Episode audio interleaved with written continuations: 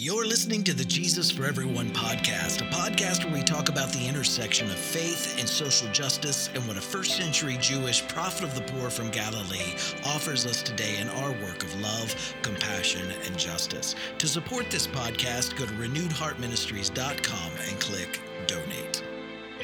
Jesus didn't choose the cross. His social opponents chose to answer him with a cross. Jesus chose a life of calling his society to justice, like the Hebrew prophets within his own Jewish tradition, even if they threatened to kill him for doing it. Welcome, everyone, to this week's episode of the Jesus for Everyone podcast. My name is Herb Montgomery, and this is episode 366, and our title is Being Sent for the Work of Justice. This week's lectionary reading is from John's version of the Jesus story. It's John 20, 19 through 31. On the evening of the first day of the week, when the disciples were together, with the doors locked for fear of the Jewish leaders, Jesus came and stood among them and said, Peace be with you. After he said this, he showed them his hands and his side. The disciples were overjoyed when they saw the Lord. Again, Jesus said, Peace be with you.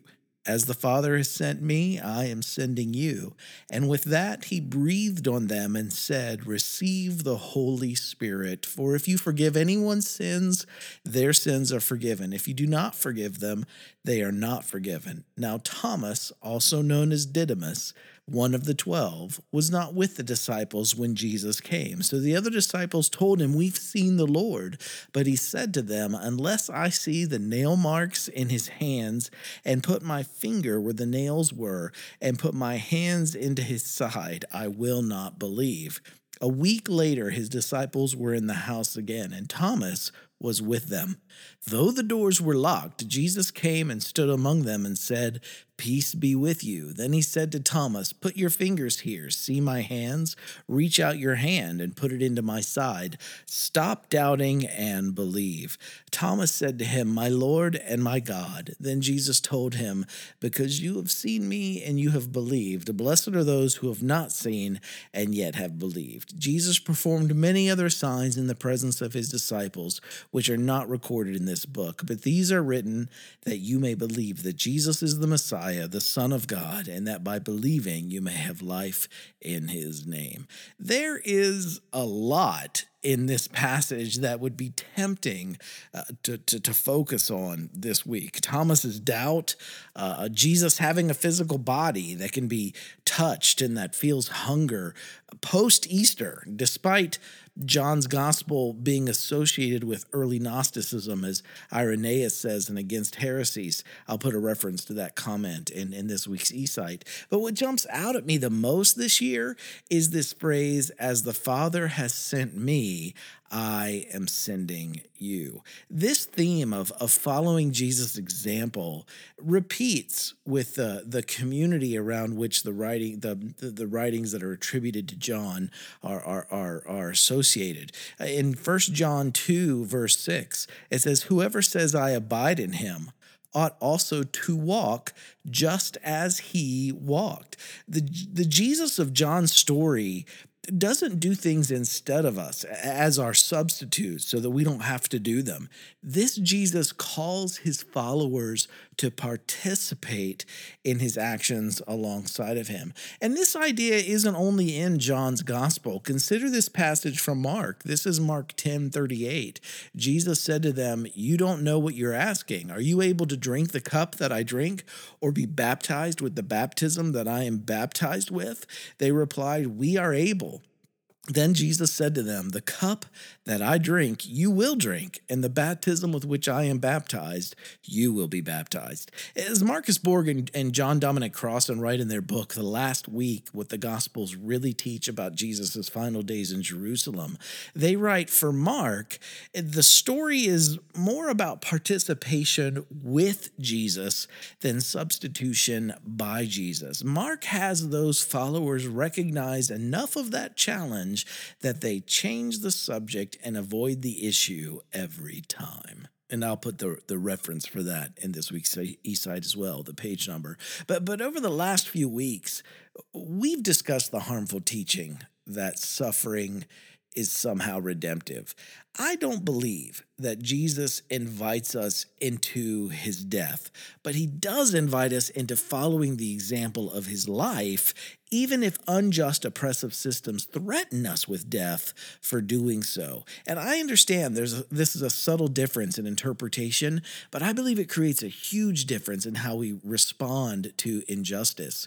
Suffering some type of pushback for speaking out against injustice, that may be part of our story, uh, but not because it's intrinsic to following Jesus. I don't believe we have to die to reach Jesus' vision for human society. He showed us a path toward distributively just living. And death only enters the picture when those who, who are threatened by a distributively just world choose to threaten death or, or some other penalty if we keep stirring up trouble and, and disturbing the unjust status quo. I believe this is a much healthier alternate interpretation too uh, uh to being willing to take up Jesus's cross and following him rather than calling us to be passive in the face of injustice. Don't define the cross that way.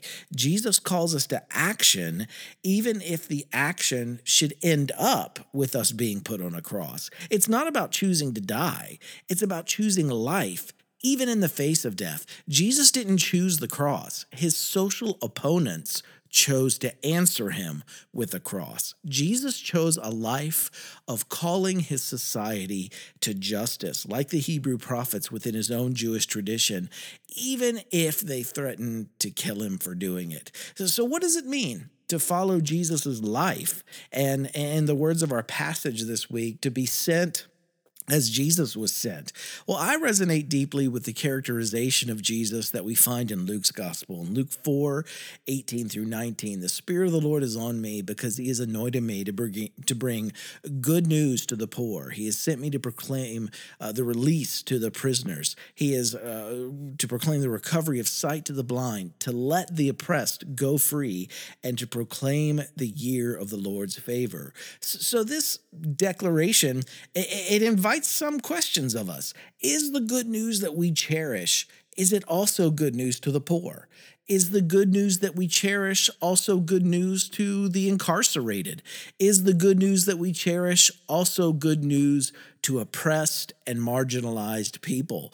Is the Lord's favor that we so cherish also, good news to those who are longing for their debt to be canceled in a, in a jubilee type fashion. Uh, we we have to be careful not to spiritualize these elements. People didn't get put on Roman crosses for talking about spiritual transformation.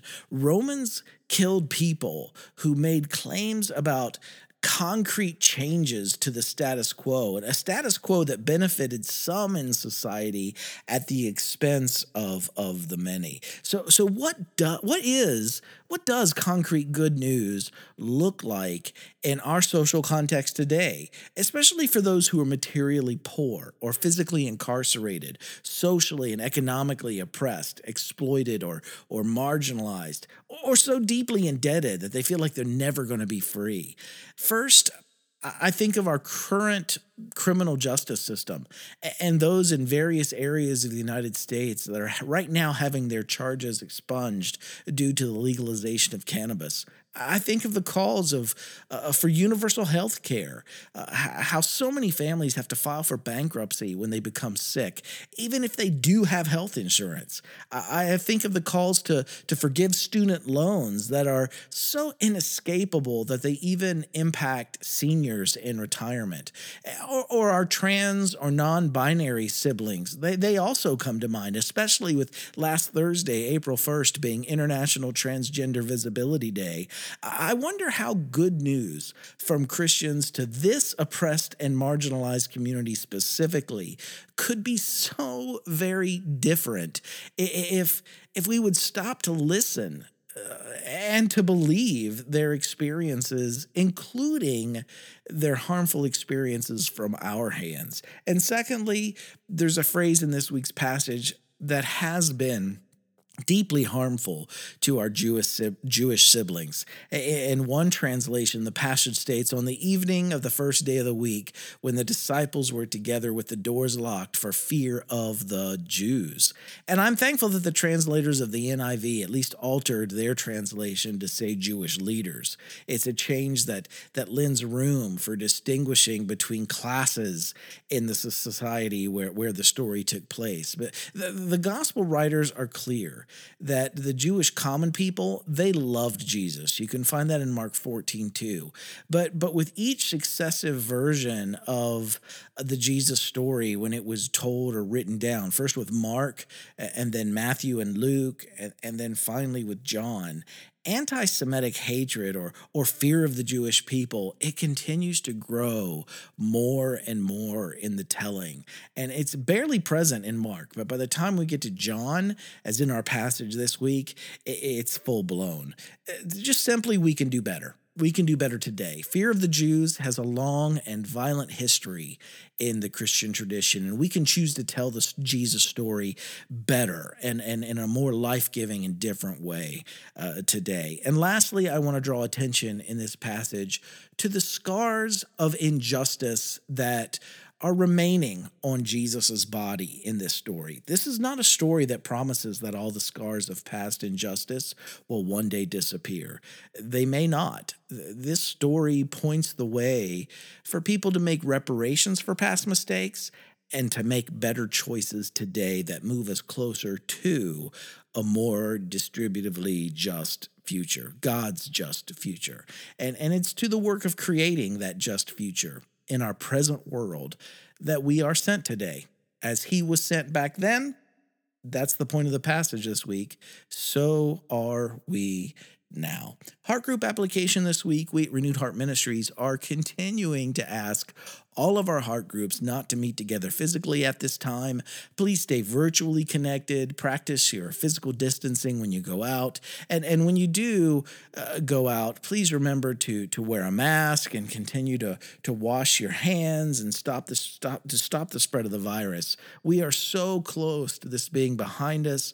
Uh, I know here in our county, here in West Virginia, we're at about a 50% vaccination rate. So the goal is about 70 to 75, but uh, we're just getting closer to that every day. And it's exciting to see this, uh, uh, uh, uh this chapter of, of our social history come to uh, a change, a turn. So this is also a time, remember, when we can practice the resource sharing and the mutual aid that's found in the Gospels.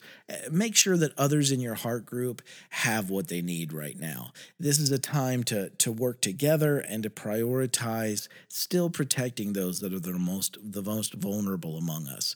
Number one this week, share something that spoke to you from this week's eSight or podcast episode with your heart group. Number two, what are some parallels that you notice in Luke 4 18 through 19 with the much needed social justice work in our society today? And discuss that with your group. And then, number three, what can you do this week, big or small, to continue setting in motion the work of shaping our world into a safe, compassionate, just home for everyone? Thanks for checking in with us today, right where you are. Keep living in love, choosing compassion, taking action, and working towards justice. I love each one of you dearly. I'll see you next week.